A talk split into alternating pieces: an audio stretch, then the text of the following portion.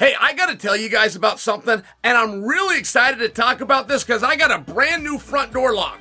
And it's not just any lock, it's a Eufy video lock. You might be thinking, what's the big deal, Chael? Well, okay, I'm going to tell you. First off, it is sleek. I mean, it's a very big deal. My father used to build houses. My whole life, I've known how important curb appeal is. I used to be in real estate. When I show somebody a house, the front door is the very first thing you see. This thing is a piece of art. It truly is, and it's such a good looking piece of hardware. It instantly upgraded my front door. I was excited about the functionality. So, not only do I get an instant makeover with a piece of art, you now have a different level of protection. It's a smart lock, it's got a 2K camera with audio and doorbell all in one. Most competitors are either just a camera or a smart lock. The Eufy Video Lock has both plus a doorbell, and it can all be controlled via an app, which makes things so convenient. I hate when I hear the doorbell ring and I'm comfortable inside. I gotta get up, go to the door, just to find out it's a delivery man who dropped the package and is already long gone. The Eufy Video Lock now allows me to avoid all of that. I can just peek at the app. I can even talk to him or hear him talk back to me. Also, my wife and I travel a lot. It's an added level of security at my front door and it makes me feel a little bit more at ease. It was very easy to install. No, there are no monthly fees for the security video storage. The battery is rechargeable and each charge lasts about four months. The Eufy lock is fantastic and I highly recommend it. Search Eufy Video Lock online. Do that by going to Eufy, E U F Y, Video Lock, or visit eufyofficial.com backslash video lock to see how you gain complete control of your door. Say goodbye to your credit card rewards. Greedy corporate mega stores, led by Walmart and Target, are pushing for a law in Congress to take away your hard earned cash back and travel points to line their pockets. The Durbin Marshall credit card bill would enact harmful credit card routing mandates that would end credit card rewards as we know it. If you love your credit card rewards, tell your lawmakers hands off my rewards. Tell them to oppose the Durbin Marshall credit card bill. Thank you for listening to this Podcast One production. Now available on Apple Podcasts, Podcast One, Spotify, and anywhere else you get your podcasts.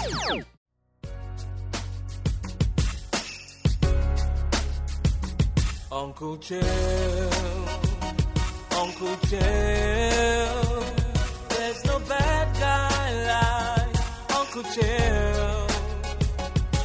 Never lost, not even around. Undefeated, undisputed. Oh yeah, here comes the bad guy. Uncle Chill, Uncle Chill. There's no bad guy like Uncle Chill. Never lost, not even around. Undefeated,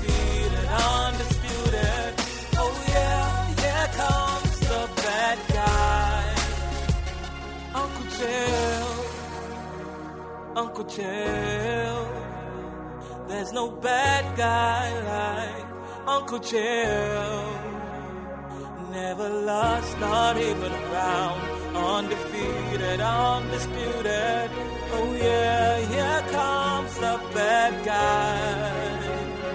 Uncle Chill.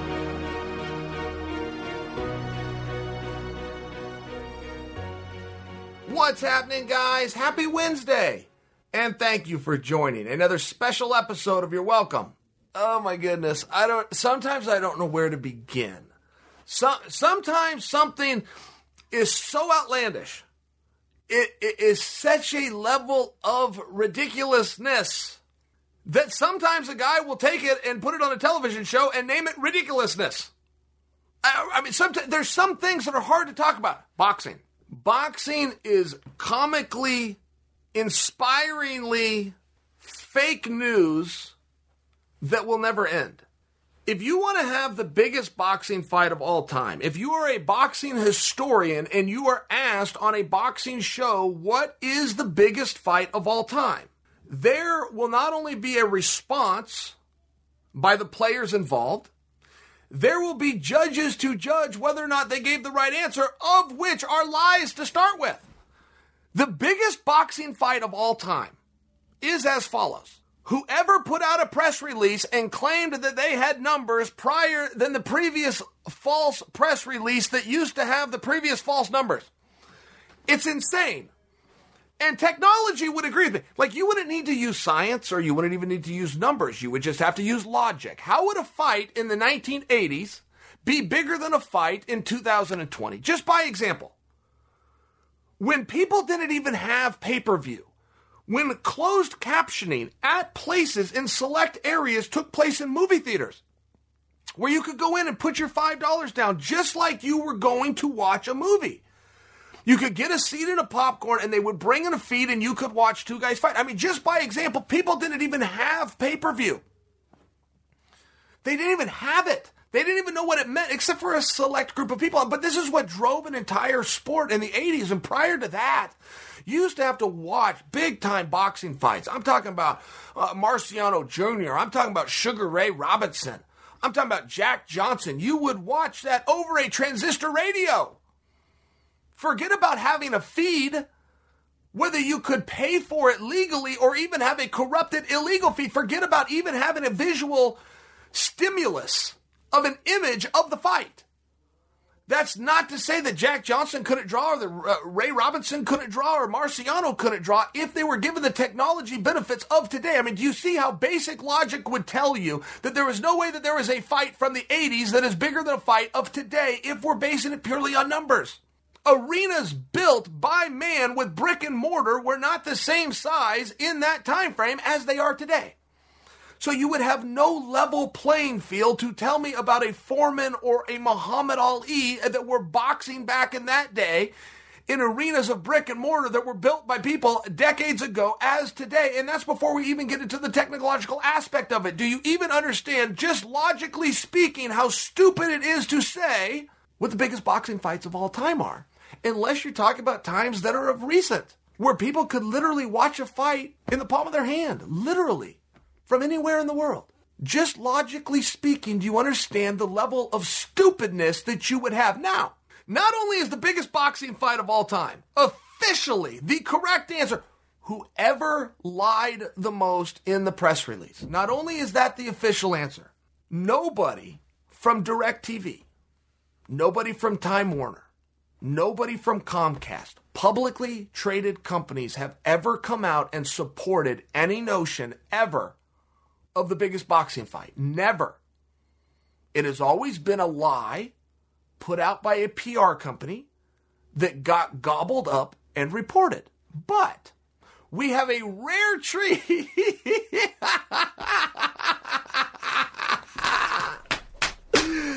we have a rare treat that if I did not have proof, if I did not, if I could not prove to you guys that this happened, I would not even make this video because you would think I'm such a storyteller. Iron Mike Tyson.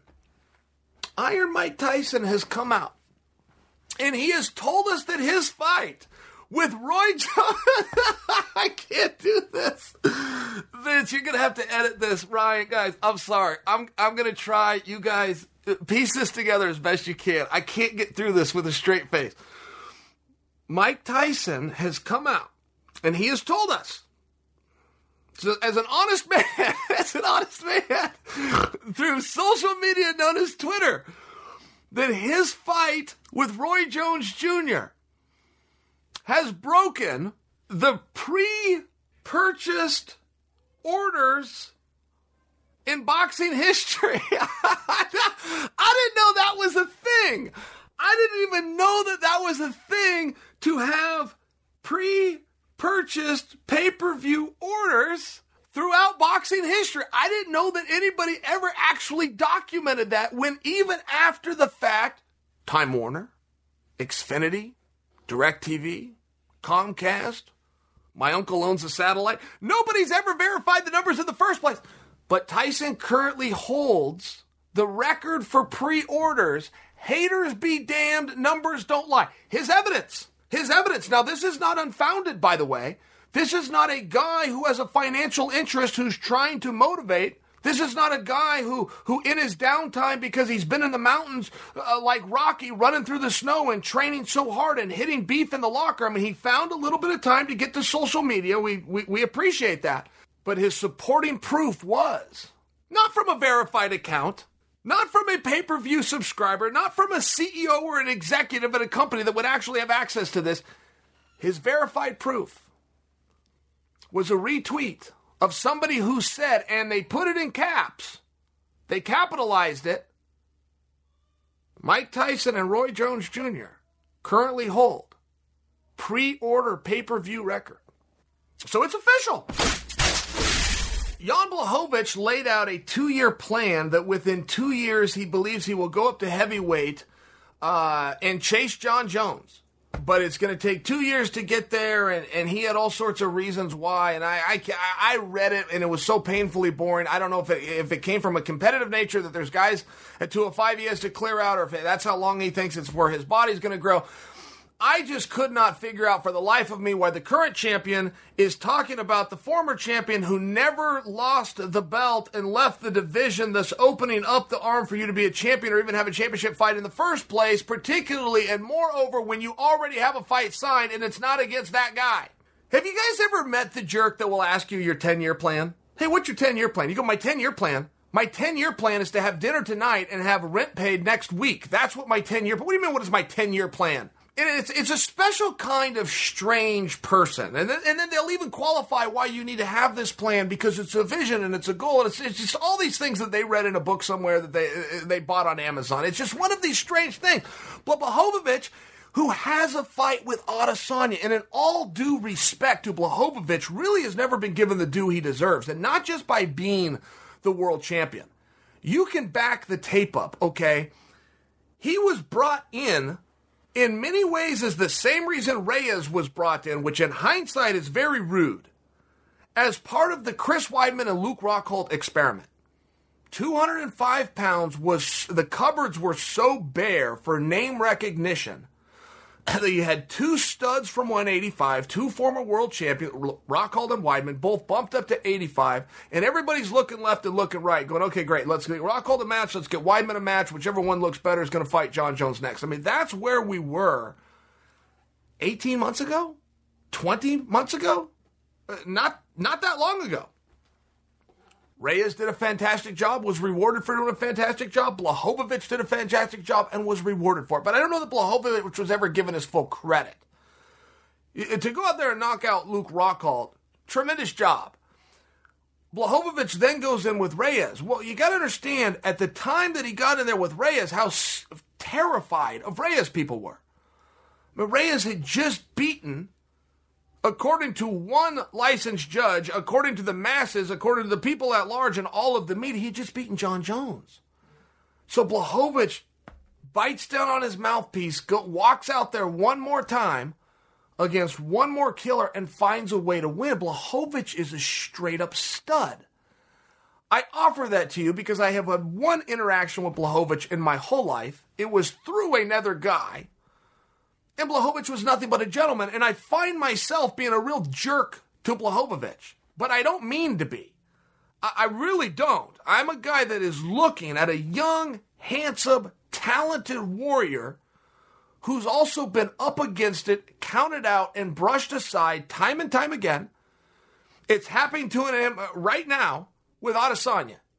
Blachowicz is the sitting champion of Earth for anybody alive that weighs 205 pounds. All of a sudden, uh, Izzy says, I'm moving up, I'm going to weigh that weight class. And Blachowicz slides to a 2 to 1 underdog for his own championship. It's very unfair. But there's parts of me that wants to grab him and shake him and try to correct some of these mistakes. Has Blachowicz gone into the ring and, and been any more successful at beating current or former world champions than Adesanya has? No. No, he is not. Is Adesanya going in there and finishing fights at a higher or more devastating knockout rate than Blachowicz? No. The answer is no, he's not. Is Adesanya far more interesting? And does he come to us with far better of a story and clearer of a plan than Blachowicz does. Yes, of course, without question. Is Adesanya the biggest star in the sport because he can break dance? No. Because he can punch and kick? No. Adesanya has a story, and he comes out and tells it in a chronological order that at no point would involve a two year plan that comes to fruition by going after a guy who just left the division, and so many people put an asterisk next to your name. Are you even the true champion or are you a placeholder? An unfair narrative, but a narrative that exists all the same, and Blachowicz appears to be playing into. Jon Jones ran away from the 205 pound belt. He did not want to fight Reyes again, who was offered to him. So Blachowicz stepped up to a fight that Jones didn't even have the courage to go and do and was victorious. Everything I just said to you is true. There's another perspective. There's a perspective that Jon Jones has already beaten Reyes. He's already done that once. He's looking for some parity. He wants some fresh bodies. He's so devoted to that idea that he's willing to walk away from the belt and try on a, a whole new weight class. That, of which I just said to you, is also true. They don't go together, they conflict. They're both true at the same time, but they are drastically different statements to draw you to a different conclusion, but they're both true. So when you're the principal in this, which is Blachowicz, do you want to add to the story that Jon Jones was so bored with the division he walked away to pursue something different. A true statement, but do you want to support that or do you want to support the other one, which is also true? That Jon ran away from a division because he refused to fight Reyes. A fight that was offered him, a fight of which you accepted and a mountain of which you climbed. Both statements are true. One serves you and one serves Jones. If you're the champion, and you're the one being given media opportunities, wouldn't it make sense to tell the story that adds to and supports your objective? This is Your Welcome with Chael Sonnen. I want to thank one of my new sponsors for supporting this show, and I know a lot of my listeners, especially the hard headed ones, are going to love them. Do you love peanut butter? Do you love whiskey? Then you're going to love Rams Point peanut butter whiskey. Rams Point locks horns with smooth peanut butter flavor to create an intense spirit worth fighting for. Enjoy it as a straight shot, put it on the rocks, or as an amazing cocktail. Rams Point whiskey is a fun addition to any party or that special night with someone special. They also have recipes that will blow your mind. Let's start with the Rams Point PB&J shot. Imagine you're at a party. The host says, "Who wants a shot of PB&J?" Of course, you're going to be in. One part Rams Point, one part grape liqueur, and you've just created an incredible new version of an old favorite. And you can add other flavored liquors like strawberry, cherry, or wild berry to create your own version. And this one is genius. Imagine putting your favorite peanut butter around the rim of a glass. Add a shot of Rams Point peanut butter whiskey, and you've just created magic. Make sure to embrace hard headed spirit this holiday season with Rams Point peanut butter whiskey. Whether it's getting together with a group of friends, safely of course, or that someone special, or if you're just looking to relax, Rams Point peanut butter whiskey is the way to go. And for the truly hard headed, check out Rams peanut butter whiskey on Twitter and always hashtag appropriately. Rams Point whiskey. Hashtag point peanut butter whiskey. Hashtag point made. Go check it out now. Now back to Your Welcome with Chael Sonnen. Guys, I have never got it. I have asked you guys, I have pled with you guys many times. What is it that you have against Curtis Blaydes? And I am convinced more and more that it is personal. That it is personal between you and Curtis. I am not convinced, and I have never witnessed a deficit within his skills. In fact, I've seen the opposite. I've seen a collegiate national champion wrestler who went from lay and pray to stand and trade, who then came to the final product that we see today, which is he'll trade with you and then he'll take you down and he'll pound on you some more until you get up in a rinse and repeat. A very similar skill set to that of Kamaru Usman, who's never been called boring. A similar skill set to Colby Covington, who's never been called boring. I bring that to you because I do not believe that the Curtis Blaydes that we see today is somebody that you don't want to see fight. I also don't believe that Curtis has ever been a jerk. I've never seen it. That's why I've asked you guys, tell me what it is Curtis did because I must have missed it. I trust that it happened, but I must have missed it. Was he at a weigh in? Was he at a press conference? Did he do something rude at some point? What is it that Curtis did? And then when you look at it from a competitive nature, nobody wants to fight Ngannou. Nobody. Ngannou is the scariest guy in the business. Curtis fought him. Didn't go well. Curtis then pleaded and begged for a rematch and got it. Went out and fought him again. Did not go well. He is now currently pleading and begging for a third time. So, from a competitive standpoint, or from a personal standpoint, or from a pleasing to watch through his skills standpoint, I've never seen where Curtis has got on the wrong side of you. He seems to me like a guy with a dream who's willing to work hard. His skills are getting better and he's trying to pursue his dream. I've never got it. And then I wake up this morning. I see a headline. So I click on it. Curtis Blaydes has come out of his way. Nobody asked him. Nobody asked him for this. This is a self inflicted wound.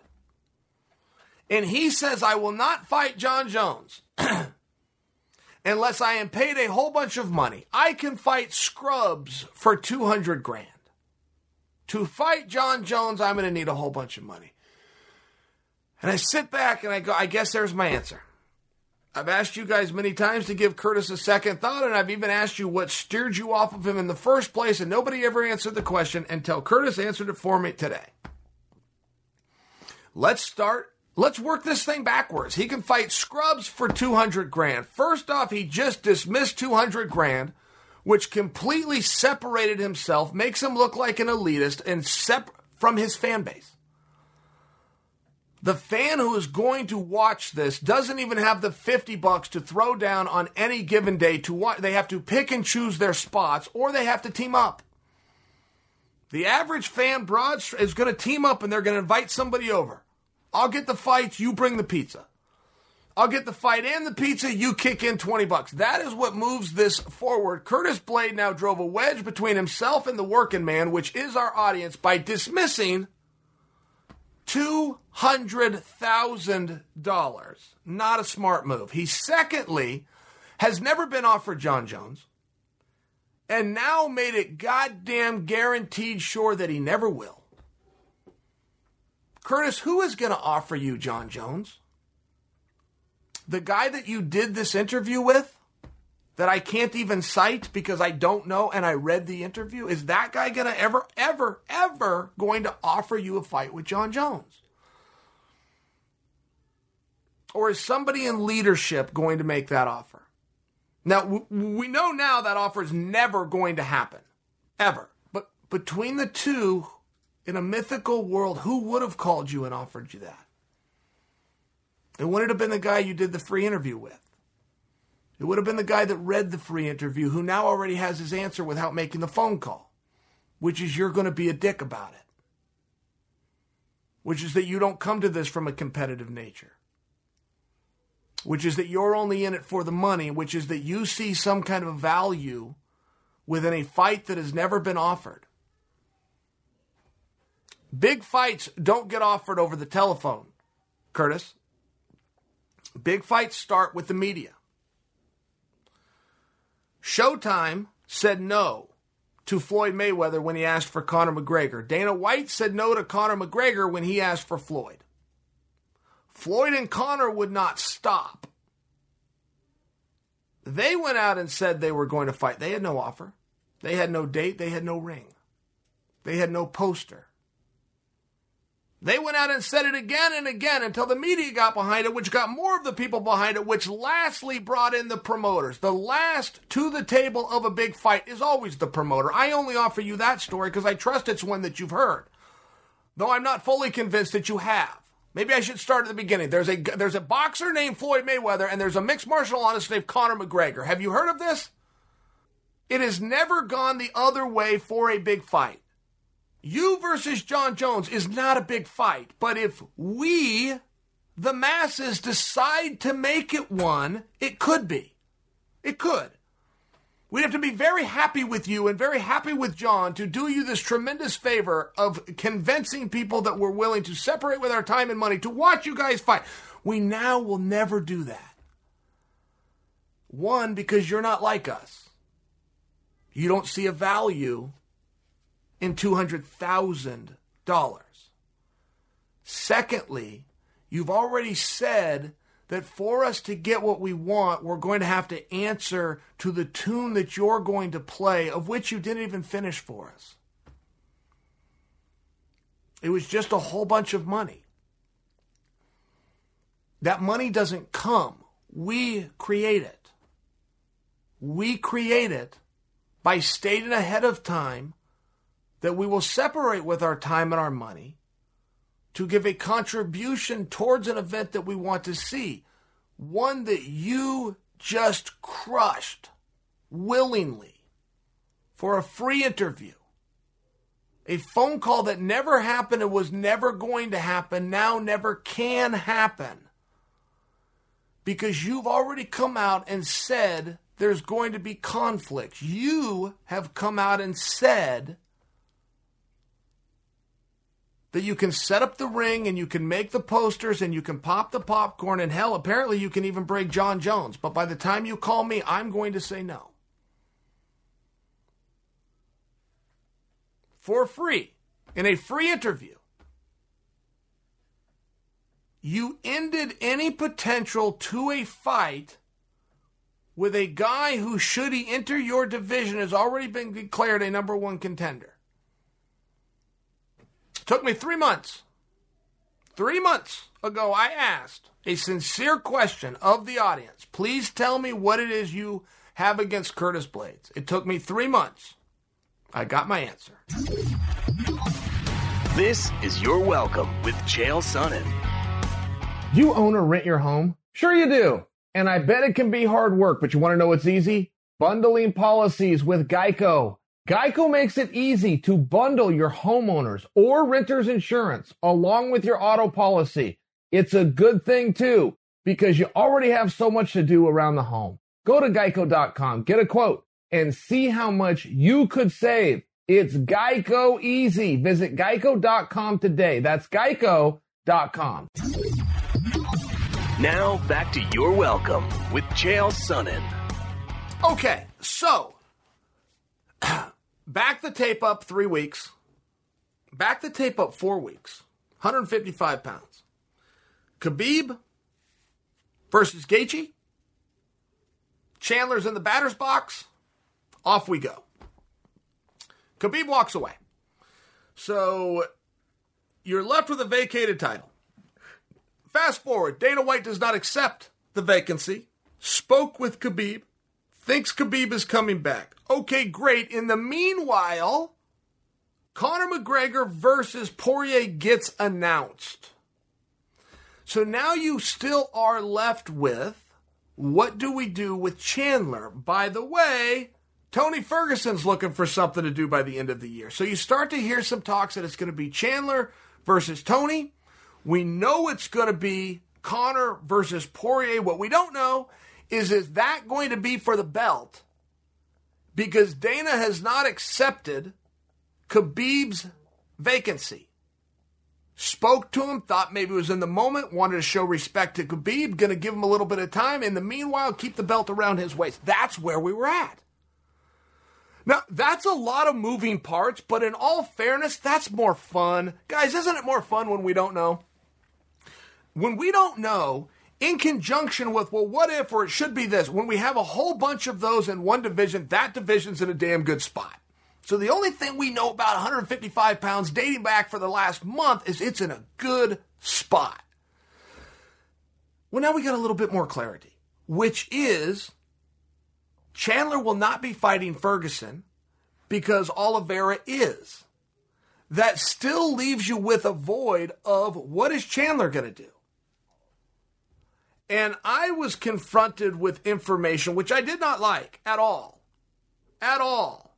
And I'm the first to speak up for Michael Chandler, but I, I, will not be happy if this turns out to be true. And I don't have evidence that it is, in all fairness. I don't. I only have rumor.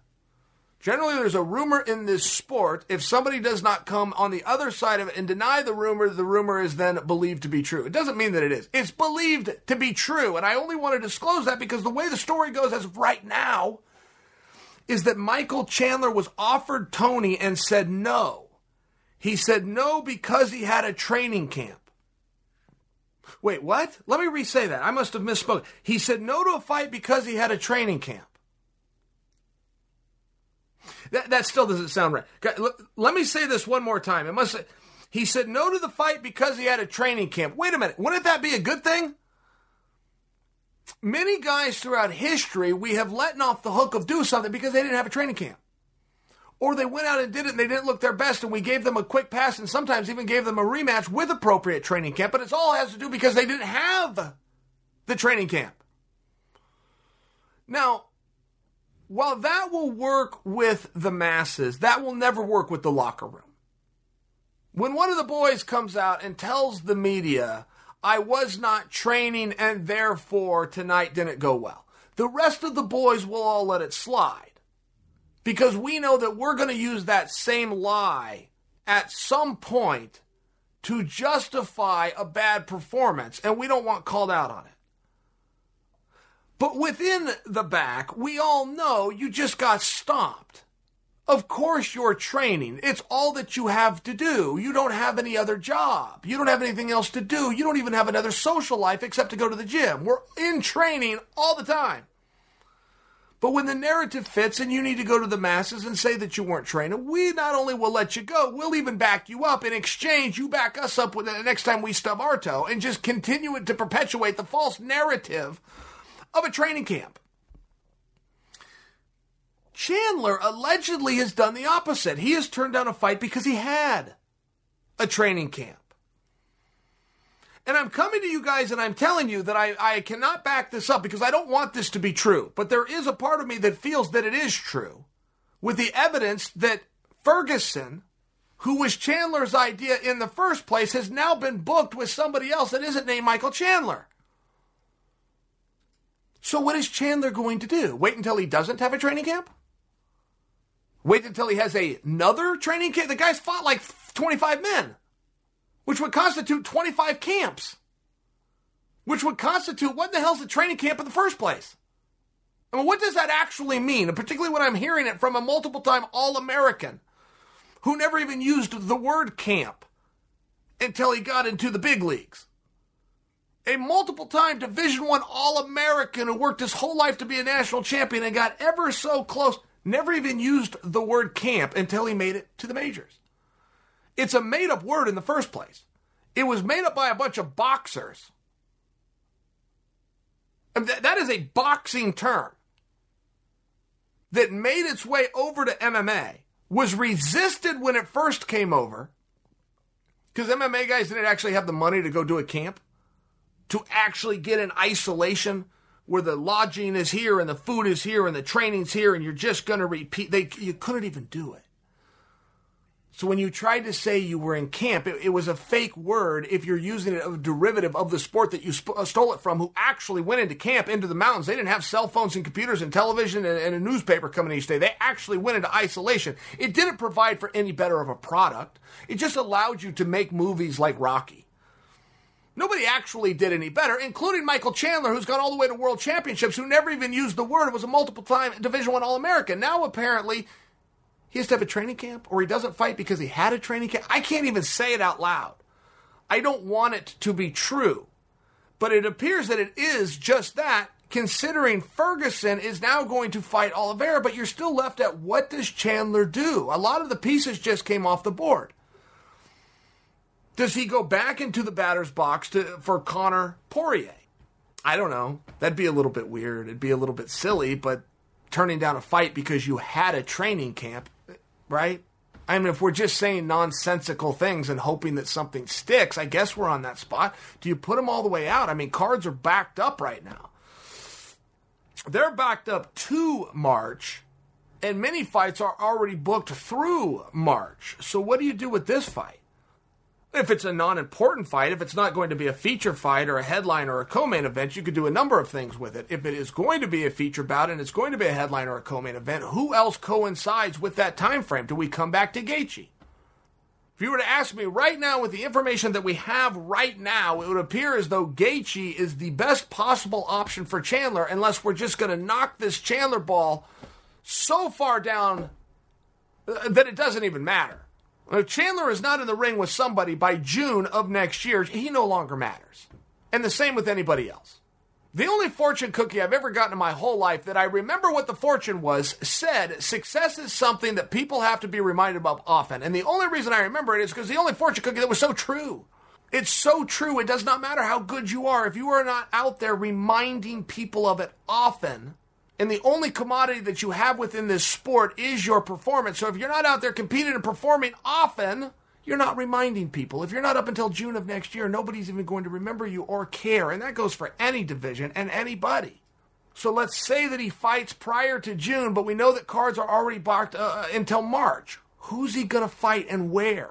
And if it's not a featured bout or a co featured bout, if it's just somewhere on the card, we can solve the problem. But it sure seems uh, a lot to ask of a guy who was just brought to a different continent, put in the batter's box, could step in for a world title fight at any given moment, did everything right. Then, as Tony Ferguson saying, I'd like to do something this year, and you said no because you had a training camp.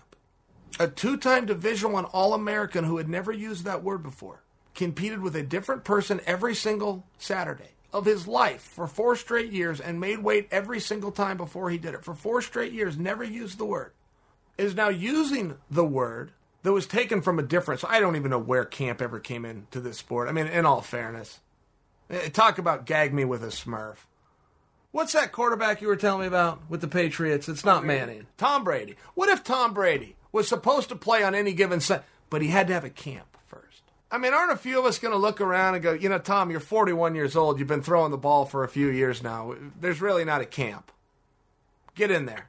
The guy in the, the, the guy in the striped shirt has a whistle. When he blows it, do something with that ball. This is You're Welcome with Chael Sonnen. Support for this podcast comes from Pluto TV. Guys, you need an escape? Drop into Pluto TV for a world of free TV. Stream hundreds of channels and thousands of movies and shows all for free. Yes, free, no subscription, no fees. Imagine 24 7 channels of Narcos, CSI, Star Trek, Survivor, and everything else from hit movies to binge watch. You're going to binge shows. You're going to be up to speed on the latest news. You're going to catch live sports, comedy, and more. What are you waiting for? Download the free Pluto TV app for Android, iPhone, Roku, and Fire TV and start streaming now. Pluto TV. Drop in, watch free. Now back to your welcome with Chael Sonnen. All right, guys, I have to go. I have to go to do an interview with James Lynch, who will own the interview. But I've texted James and I asked him May I air this on my own podcast? He said, have at it. So I'm going nowhere except to connect with James Lynch. He will be steering this ship and I will be his humble guest. Enjoy. You know who my next guest is? Chael P. Sonnen, the bad guy, joining me here on the program. Chael, how's it going, man? What's going on, man? I'm doing all right out here. I'm getting ready for uh, a holiday, a holiday feast, I must tell you. Yes, thanks for doing this. Uh, we had Canadian Thanksgiving last month, so this tomorrow's a regular work day for me. But uh, I wanted to actually start with family. Uh, you know, COVID nineteen, we got a lot going on with that. The pandemic. How's your family doing? Everyone uh, safe and sound? We're bored. Of course, we're safe. Oh, come on, please. There's been 18 other versions. Let me assure you, that, uh, nothing for us to worry about. But um, uh, yeah, man, we're a little bit bored. Things are slow. Nothing to do Yeah. when there's nobody to do nothing with. I got to, I got to tell you, I've watched every television show there is. Well, you're keeping busy with your content. I think every day you're putting up a video. Uh, how busy are you with that? Because it's like- like every hour I'm seeing something new from you. Oh man, well thank you for watching. That's nice of you, buddy. Uh, not busy enough though. I, I mean, really, there's um, there's been so much downtime, so much you know, staring at the clock and trying to figure out, trying to figure out ways to fill a day has been kind of tough. So um, content's been good though. You know what I'm looking for? Maybe you can shed some light on this. So you've got Sure. Roy Jones and Mike Tyson that are supposedly going to box. The director of the commission says they're not fighting. Those two say they are. Now, Rafael Cordero, who's training Mike Tyson, says for sure it will, there, it will be a fight. This is of like 10 minutes ago. He says there'll be a referee and three judges. Is, is he correct or is the director of the commission correct that says there will be no judges? Yeah, I would have to go with the coach. I know the commissioner says one thing, but uh, you know Cordero doesn't seem like a guy who's out of the loop with those things. So I would I would sort of go with him. You know what's interesting too, uh, because this is an exhibition fight, they're not offering any odds in the United States, but apparently offshore they are, which is interesting, right? Sure, Uh, that's interesting too. I mean, I I, I would not go against Rafael Cordero. That is not my message. At the same time, wouldn't you have to side with the commissioner? I mean, if he's the one that's bringing the judges in, and he says I'm not bringing judges in, I mean, either that changed or we're not getting real information here. Yeah, I think it's a big deal. I mean, you're the one that brought up the betting lines, but this is a big deal. There, there is pay-per-view subscribers that are selling this right now as a fight, and if a fight's not going to happen, that's fraud. It is right, yeah, false advertising, right? So we'll have to see sort of what happens. Uh, we're you know what 72 hours away from this fight, so we'll see uh, when it actually uh, if it actually goes to fruition. I hope it does, right? There's a lot that's gone into this, a lot of promotion, Sure. right? Sure. We'll see what happens. I wanted to start with you actually with Bellator. Uh, we had a great card last week, uh, headlined by AJ McKee, who pulled off just an incredible submission here. You know, with Michael Chandler gone, do you see him as as sort of the next big star for Bellator as a homegrown talent? Because they haven't had a lot of homegrown talent that has really gone on to to do amazing things. I think that's fair. Yeah, I think that AJ McKee is really starting to catch on. You know, it's so much it's so much easier to know when there's a live crowd, right? You either sold out an arena or you didn't. It's this really great focus point. But I mean, I can tell you the buzz around him is is is real. I feel it, and the skills are unbelievable. I don't know where that I don't know where he's best at. I mean, I thought he was best like as a stand-up fighter, but every time he goes to the ground, his last two fights, he goes to the ground for less than a minute. He taps out somebody. So uh, yeah, this this guy is uh, he's a rare talent for sure, particularly that weight class. That weight class is so hard. Any organization, you're the top guy in a weight class, and now you're, you're you're this young guy that's also undefeated, finishing fights on your feet, finishing them on the ground. I mean, I don't know what the I don't know what the ceiling is for him.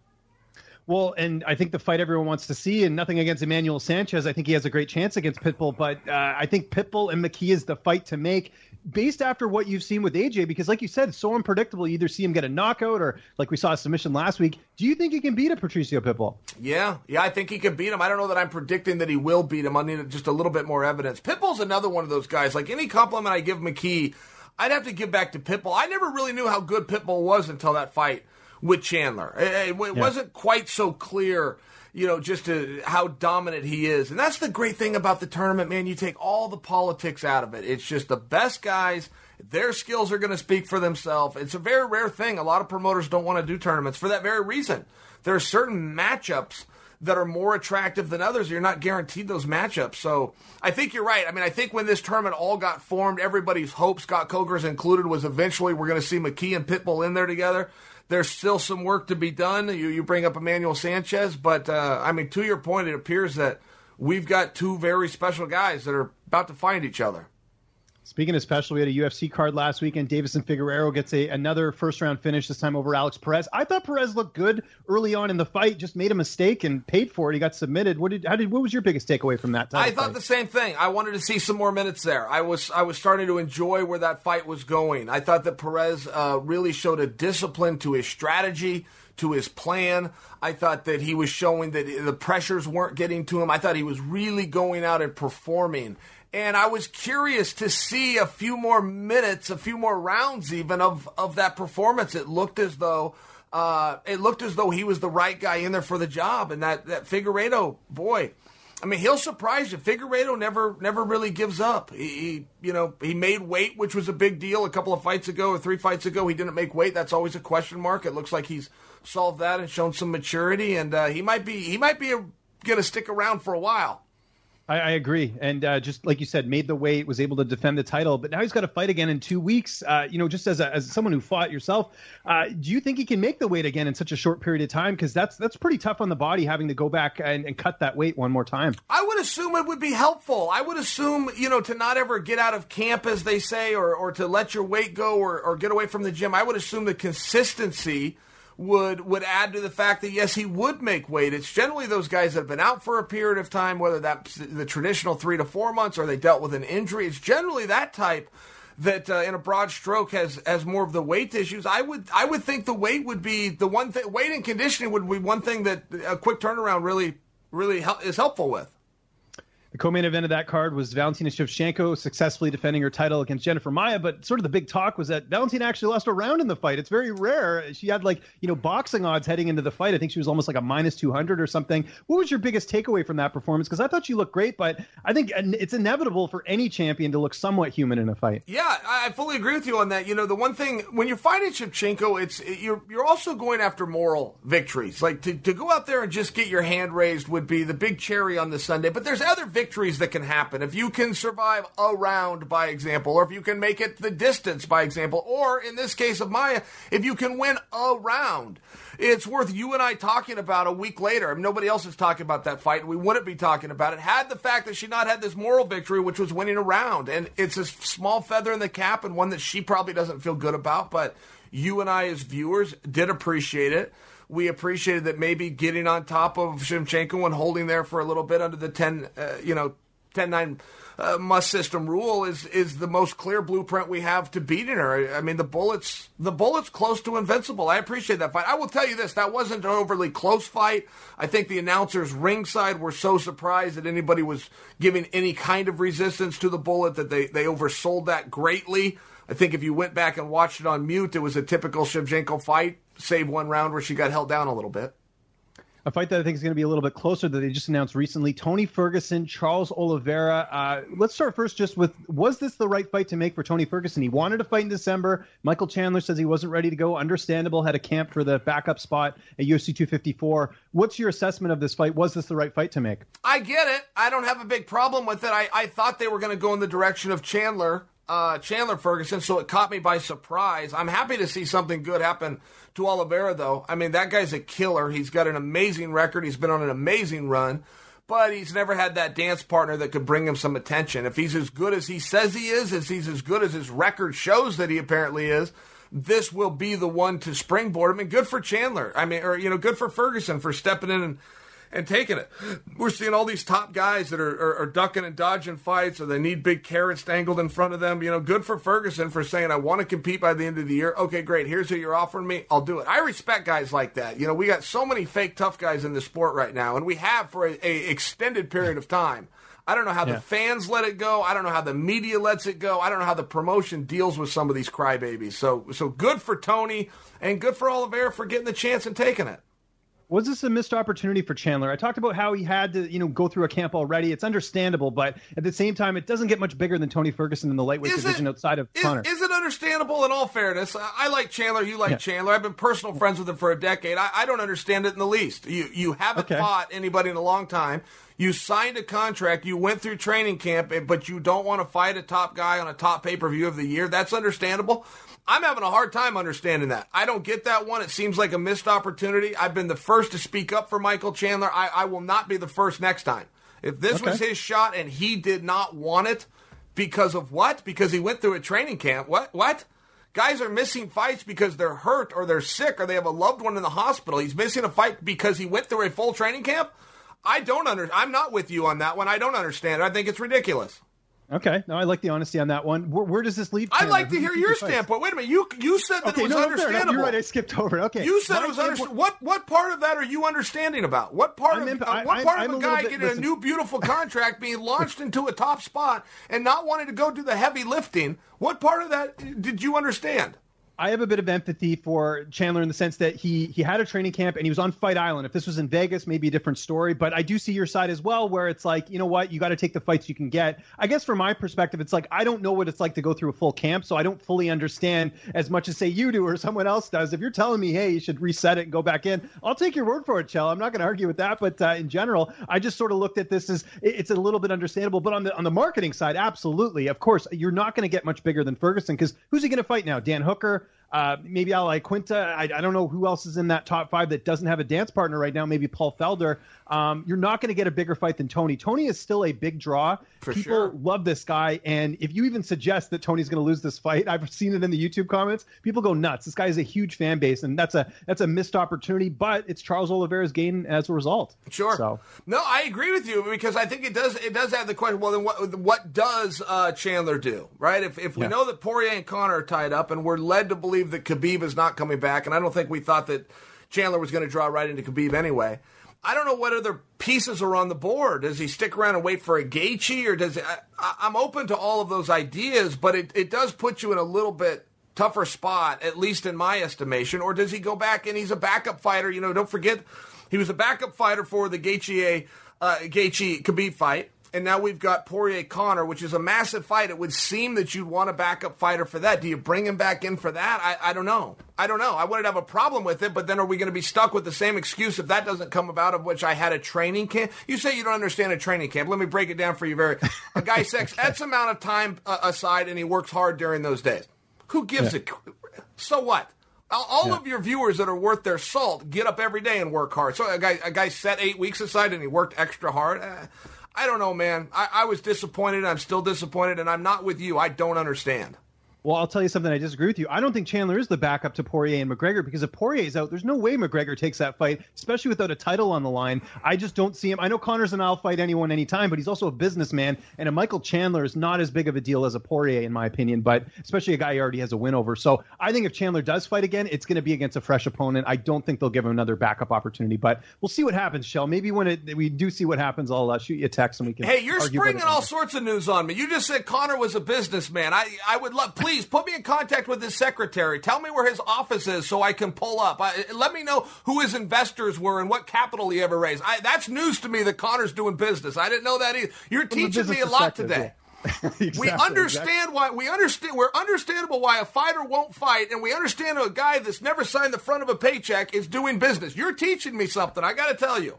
Oh, that's good. Good to hear. Uh, back to Generally, Oliveira. generally, when you're a businessman, okay, you sign the front of a paycheck. Conor signs the back of paycheck. But if you're telling me he's a businessman, my mind is now blown, James. I got to Okay. tell you. from from a business perspective. That, that's that's what I meant. He's he's thinking business wise. Maybe he's not running the. He's got people around him. He's got a crew of people. I mean, obviously he's not pouring the proper whiskey or whatever. Right? That's someone else doing it. Fair enough. I just. Yeah, I just I just meant in terms of the business sense. Uh, back to Ferguson Oliveira. Who do you give the edge to in that fight? You Uh, do you're- do know that the night that Hulk Hogan slammed Andre the Giant, Andre was cooperating, right? You're aware of that. Yes. Absolutely. Okay, all right. I'm just making sure that we're right. I didn't know if we're doing a work here, if we're you know I've known you a long time, but I Yeah. I didn't know Conor was in business, and I damn sure didn't know that a fighter could skip fights and we let him slide for it. Fair enough. What's fair the enough. next topic? Uh, Ferguson Oliveira. I just wanted to mention that quickly. Who do you give the edge to in that fight? I was curious your opinion on the fight. I would give it to Tony, but that's because largely because of what you see, right? I mean, we see Tony go out there, we see him beat up a lot of people. We hear that that Oliveira did. I mean, uh, he just didn't have the same amount of eyes on him. If you go look at his record, you want to look at who's hungrier. I think that that's a very debatable topic. I would imagine that Oliveira is a pretty hungry guy right now. You have a lot of intangibles in that, such as pressure. I mean, he's never been given a fight this high profile. Is that going to be a springboard? For a lot of guys, it is. We only know in hindsight. For a lot of guys, that's a real springboard. And for some other guys, boy, they underperform. And, and one thing that I think we have seen with Tony is uh, consistency. You know, even in his fight with um, Gaethje, and I realized that was a very one-sided fight, but it wasn't one-sided because Tony shut down. He kept getting beat to the punch. He was trying the whole time. He was pushing through all the way to that fight was called off. He never once fell down and balled up or wanted it called off. I think Tony's a great competitor. And I see the same. I see the same from Oliveira, but I just I offer for you that that would be the question mark. How is he going to deal with so much uh, attention on him? It, it- it's something new. He might love it, but he might not. Hamzat Chimaev, we've got to talk about him. He's fighting on December 19th. Uh, there's a lot of hype around this guy. I can't remember someone in the UFC that's had three fights and gets to fight the number three ranked guy. I know the rankings are a bit, you know, arbitrary in terms of uh, some of the matchmaking, but uh, I actually think this makes a lot of sense because Leon Edwards is about as cold as you get right now. He hasn't fought since last July. He needs that to get that momentum back, and why not do that against a guy who's only got nine fights? What's your take on that on the matchmaking here with Chimaev and Edwards? I'm into the whole thing, and I mean, again, you know, you and I are, are shining up Chimaev, but it's the opposite of what you gave Chandler a pass for. Uh, went through these training camps as well, but he went through the training camp so that he could go out and fight somebody, and he's offered to fight guys at two different weight classes and not offering an excuse in between. Chimaev will greatly let me down if he ever gets up in the loft and, and pulls a ladder up behind him. I mean, we see many guys that we get behind, and all of a sudden they don't do what it was that made us support them in the first place. I don't predict for you that he will do that, but you know, if he eventually does capture one of these championships and all of a sudden starts talking like the rest of these phonies about this guy doesn't deserve it or I won't give him the opportunity, forgetting that at one point he didn't deserve it and at one point he was given an opportunity. And generally we see that. We generally we see a guy say one thing until he get and comes out and says another.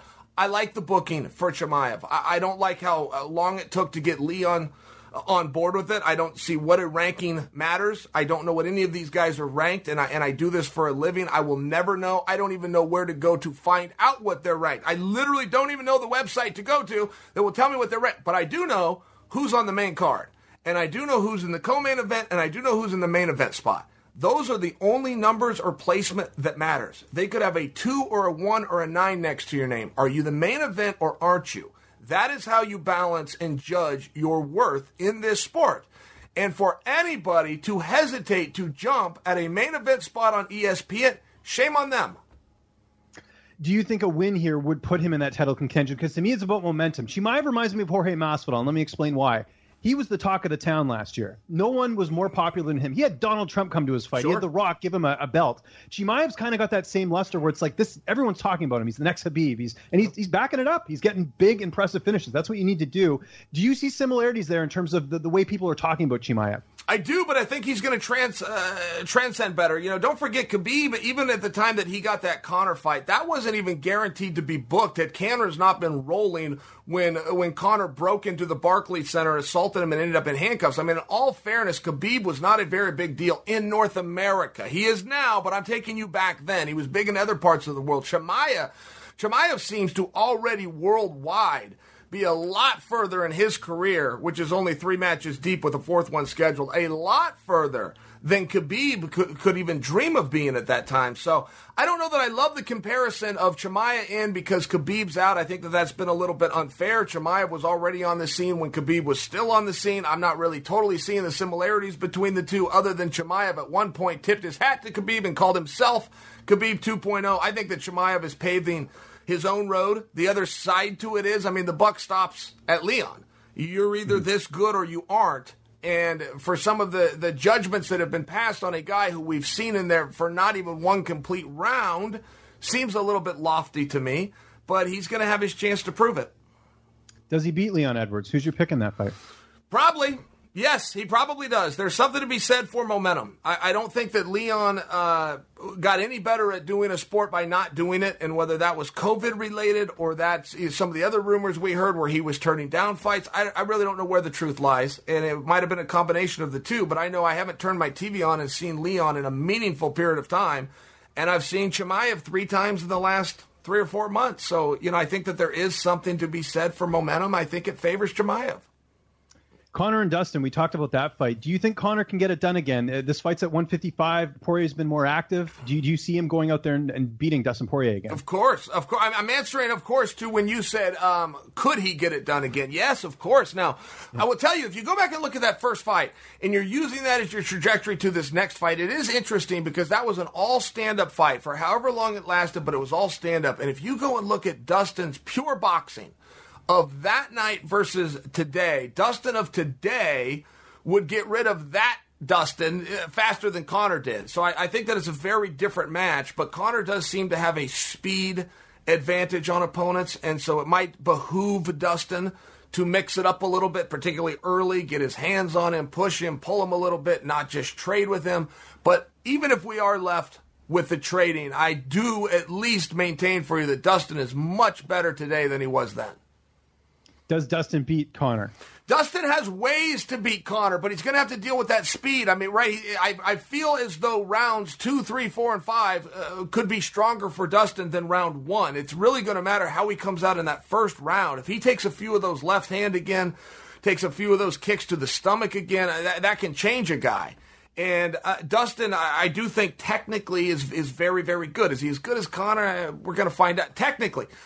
But pure speed and power. It favored McGregor then. It favors McGregor now. But under under the, the, the unified rules of mixed martial arts, Dustin does not have to go out there and go jabs and crosses with him. There's other things he can do.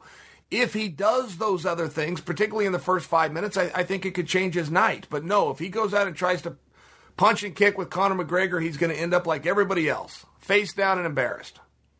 I'm going to take a little right turn here. What's your favorite thing to do outside of fighting? Movies. I'm a big movie buff. Now, I, I've liked movies less lately because I used to watch them by choice, and I've had I've been forced into watching them lately because there's been so uh, so much little other stuff to do. But there's some good shows out there right now, not just movies, just TV in general. I'm watching something called The Undoing. It's on HBO. Uh, Nicole Kidman, very good show. Very Hugh Grant's in it, good cast, but I'm only five episodes in. I wish they would have dropped it all like Netflix style. I would love to have binge watched this show, but um, I suppose I like watching TV. There's one of my hobbies. Least favorite thing to do? Oh, my least favorite thing to do is to have nothing to do. Torture for me would be a day off. If I ever, I go to bed every night, I look at my calendar for what I have to do the next day before I set my alarm. If I had a day off, I would not be a very happy guy. When you were fighting, did you believe in abstinence before a fight? What's that word mean? Means abstaining from sex before oh. a fight. Were you? Oh, for heaven's sakes! My God, you're talking about the sweet Miss Brittany here. That's Miss Brittany's business. My goodness, I would never okay. abstain from Miss Brittany. I would tell you that. Okay, I like that. Uh, dinner. If you could have dinner with three people, dead or alive, who would they be and why? Oh, okay. Uh, see, now those are ones that you always reflect on later. I wish I had more time to answer that question. I would like to have dinner with Billy the Kid to ask him if he got away or if Pat Garrett actually shot him in the back. I would like to have dinner with. I would love to have Bill Clinton. Would I? Something tells me would be a lot of fun. I, I, and also he'd have to answer my questions. So I'd have to right. He'd have to answer what I would like to know about his time in office. And with anyone else, I'll throw Miss Brittany in there, who I get to have dinner with tonight. By the way, there you go. Great, uh, great choice. Anderson Silva, does he fight again, in your opinion? Because all these promotions are coming out and saying they don't want him to fight for them. Yeah, that was a scummy move, by the way. That was a real slimy move of a lot of those promotions. You know, um, first off, they weren't asked the question. So they took a shot at a guy who they would have loved to have had in a period of time, who didn't want to come over there, made his decision, hung his hat somewhere else, and are now looking to get some cheap heat, make themselves look as though they're above Anderson by refusing a guy who hasn't even offered his service to. I mean, it was a little bit of a slimy move. Not to mention, it was cold hearted. To say you don't want to it's just a mean thing to do. So, um, no, I don't think we'll see him fight again because I, I think those promotions are telling the truth. And I think there's a, a much better way to go about it than the way that he went about it. Um, you know, I don't think that you should come out and just offer your services somewhere. I think that you should have a finished product. He should have found a very specific opponent, taken it to the audience first to make sure the audience wanted it, then added some some flames to it, and then dropped it in a promoter's lap. We just saw this. Let me give you a great example. Curtis Blaydes who I've always really appreciated his skills, and I've never really understood why the audience doesn't like him. I, have never, but there is, there is an audience against Curtis. It's always like, man, did I miss something? Did Curtis do something one time? Curtis Blaydes comes out earlier today and proclaims on his own that he's going to need a whole bunch of money to fight Jon Jones. Now, to tell you how stupid that statement was of Curtis and letting you in of the mind of Curtis and now letting me in apparently as to why the fans were ahead of me and never liked him in the first place. He was never offered Jon Jones. He now never will be. He, he just put a big bumper between himself and Jon Jones that never needed to be there because it was never offered. He could have come out and said, I'm the one to stop Jon. I'm the whole reason Jon hasn't committed. I'm the one they offered Jon to, which is why Jon never speaks about. He could have done all sorts of things to add some level of anticipation to then get himself the offer. Instead, he steps in front of the promotion and the offer before it's even presented to him by saying, I'm going to need a whole bunch of money. The one thing that the guy writing the check doesn't want to do. So he literally stops himself from getting any kind of traction or momentum to a fight of which could be the future champion of the world in Jon Jones before it's even discussed because he's that stupid. And I sit back. I don't know why people don't like Curtis. Now I know why people don't like Curtis. Yeah, no, it, I totally agree. He he misplayed that completely. You you never you never call your future in, in terms of saying I don't want to fight. That's not how you get fights made. So we, we're in agreement with that there. Speaking of Jon Jones, do you see him coming back down to 205? Do you know that? Do you know if the F, if the FBI if the FBI yeah. gets a group of people together, a group of suspects, do yeah. you know how they will determine which one of those suspects is guilty? How? By whichever one offers their alibi before they're asked it. The guy yeah. that reaches in his pocket and pulls out a receipt and throws it on the counter and goes, I couldn't have been it. I was at Best Buy. Look, it's timestamp. Boom, we got our guy. Why would you offer an alibi before we asked you for the alibi? I mean, this is just how the feds look at it. I, I only bring that to you because essentially this is what Curtis Blaydes has done. Any kind of topic or conversation or discussion, he doesn't even need to get in there and fight Jon Jones. Just take the headlines. Let you and I come out and tell the masses why that match would be interesting. Let us begin to tell the story. Curtis stopped us from even doing that. He came out and put a fictional dollar figure on a fictional fight, not to mention looking like a coward doing it. I've never thought that Curtis Blaydes is a chicken. He went out and fought Ngannou and then begged to fight Ngannou again and is currently begging to fight him a third time. I mean, Curtis Blaydes shows some real vigor. He's now publicly refusing a fictional fight that was never offered to him from a 205 pounder. Now, not only is he dumb, he's a chicken. Two things I never thought of Curtis Blaydes. I would have defended Curtis. I have defended Curtis. I can't do either now because he's turned down a shrimp in a fictional fight that people don't want to pay to see in the first place. Which is why it was never offered to him. If anybody wanted to see the fight, it would have been offered to him. No one wants to see it, which is why it wasn't offered. And he wants make believe money? Come on, man. Don't disagree with that. You mentioned Jon Jones there. Uh, Israel Adesanya is moving up to fight Jan Blachowicz. Aside from being the double champ, I think it's his way of trying to get the Jon Jones fight. Do you think Jones comes down and fights him at, at, at that weight class because it, he's bulking up for, to heavyweight? Doesn't look like that's going to be the case. Yeah, it's tough to say. I take Jon Jones at his word when he told us the only thing I care about in my, next fight is that I get a bunch of money for it. I take him at his word, and we can like that or not like that. But if we're just trying to deduce, is he, I think I think he's serious. I think he even proved that by walking away from a title. And it does appear that he's trying to bulk up and go to heavyweight. Uh, good for him. I see that play. I see the parody. As a fan, it has me very intrigued. Intrigued.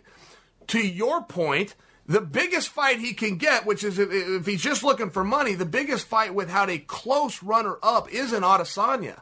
So it puts Jon in a little bit of a this flux, right? Do I want to, you know, keep pumping weight and seeing what I can shoot my ass at science is yet to catch up with, or do I want to trim down a little bit and come after the only guy that the world's ever actually wanted to to see me fight, which is Adesanya? I mean, it's it's it's one of those things, and he can't do both at the same time. You know, you can't be bulking up to 240 for Instagram shoots and meeting your greatest challenger at 205. I think that Jon's in a little bit of a tough spot. And I don't think that Jon can get any clarity. I mean, right, the, the Adesanya fight only works if Adesanya brings the world championship with him. He only brings the world championship if he gets by Blachowicz, which is, that's a big ask. That's a big mm-hmm. ask of anybody.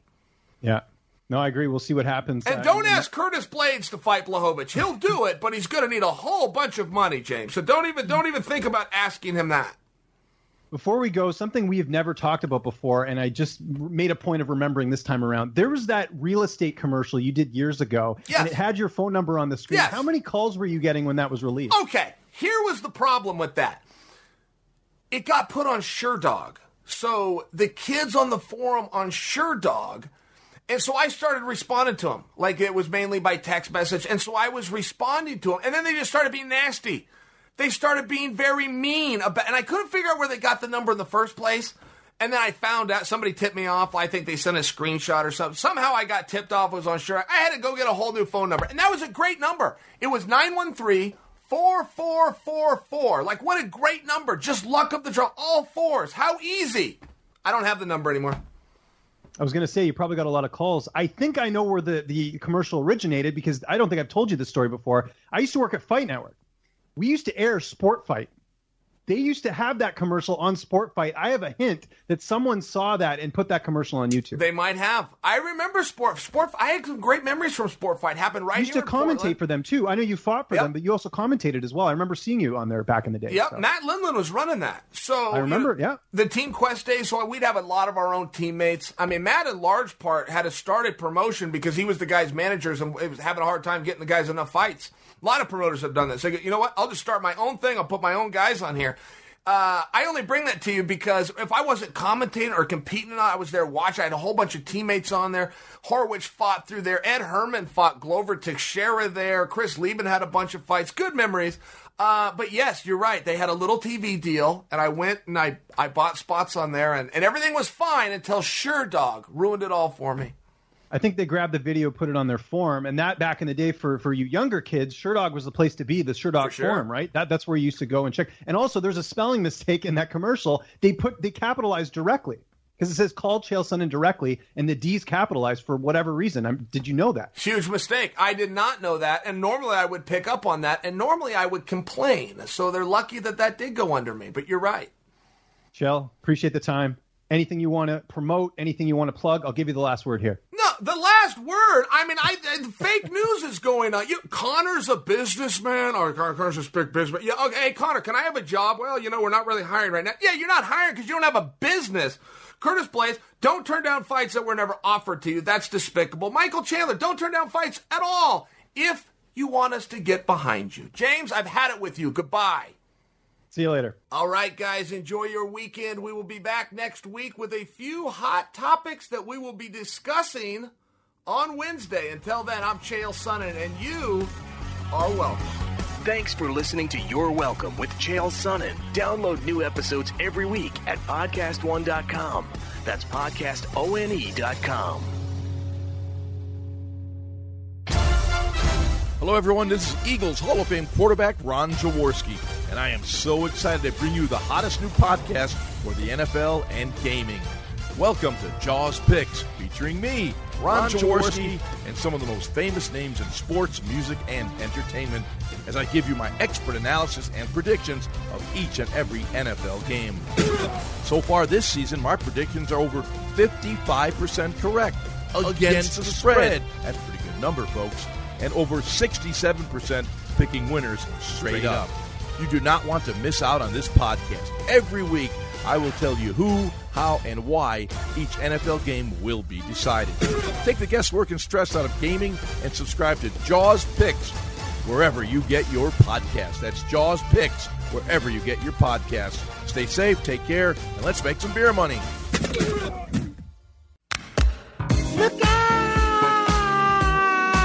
Join me every week for the Michael Irvin Podcast. The Michael Irvin Podcast, the MIP. Now the MIP exists. The MIP. Okay, I got to make sure you got something to show. What? Where's Michael? He's holding out. What do you mean he's holding out? Brian, hey, it's the playmaker. I ain't available right now. I said the playmaker's not available for you. I will give you my playmaker of the week. Take the spotlight sometimes off of all these quarterbacks and put the spotlight on some of those guys that make the quarterbacks. T-I-R-E, put it together. T-I-R-E-D. I get tired. That's, That's the love. the Michael Irvin I love right there, What's man. that? Yeah, yeah. Download new episodes of the MIP, the Michael Irvin Podcast, every Thursday on Apple Podcasts, Podcast One, and Spotify. That's the Michael Irvin Podcast. I am the playmaker, Michael Irvin. Say goodbye to your credit card rewards. Greedy corporate mega stores, led by Walmart and Target, are pushing for a law in Congress to take away your hard earned cash back and travel points to line their pockets. The Durbin Marshall credit card bill would enact harmful credit card routing mandates that would end credit card rewards as we know it. If you love your credit card rewards, tell your lawmakers hands off My Rewards. Tell them to oppose the Durbin Marshall credit card bill.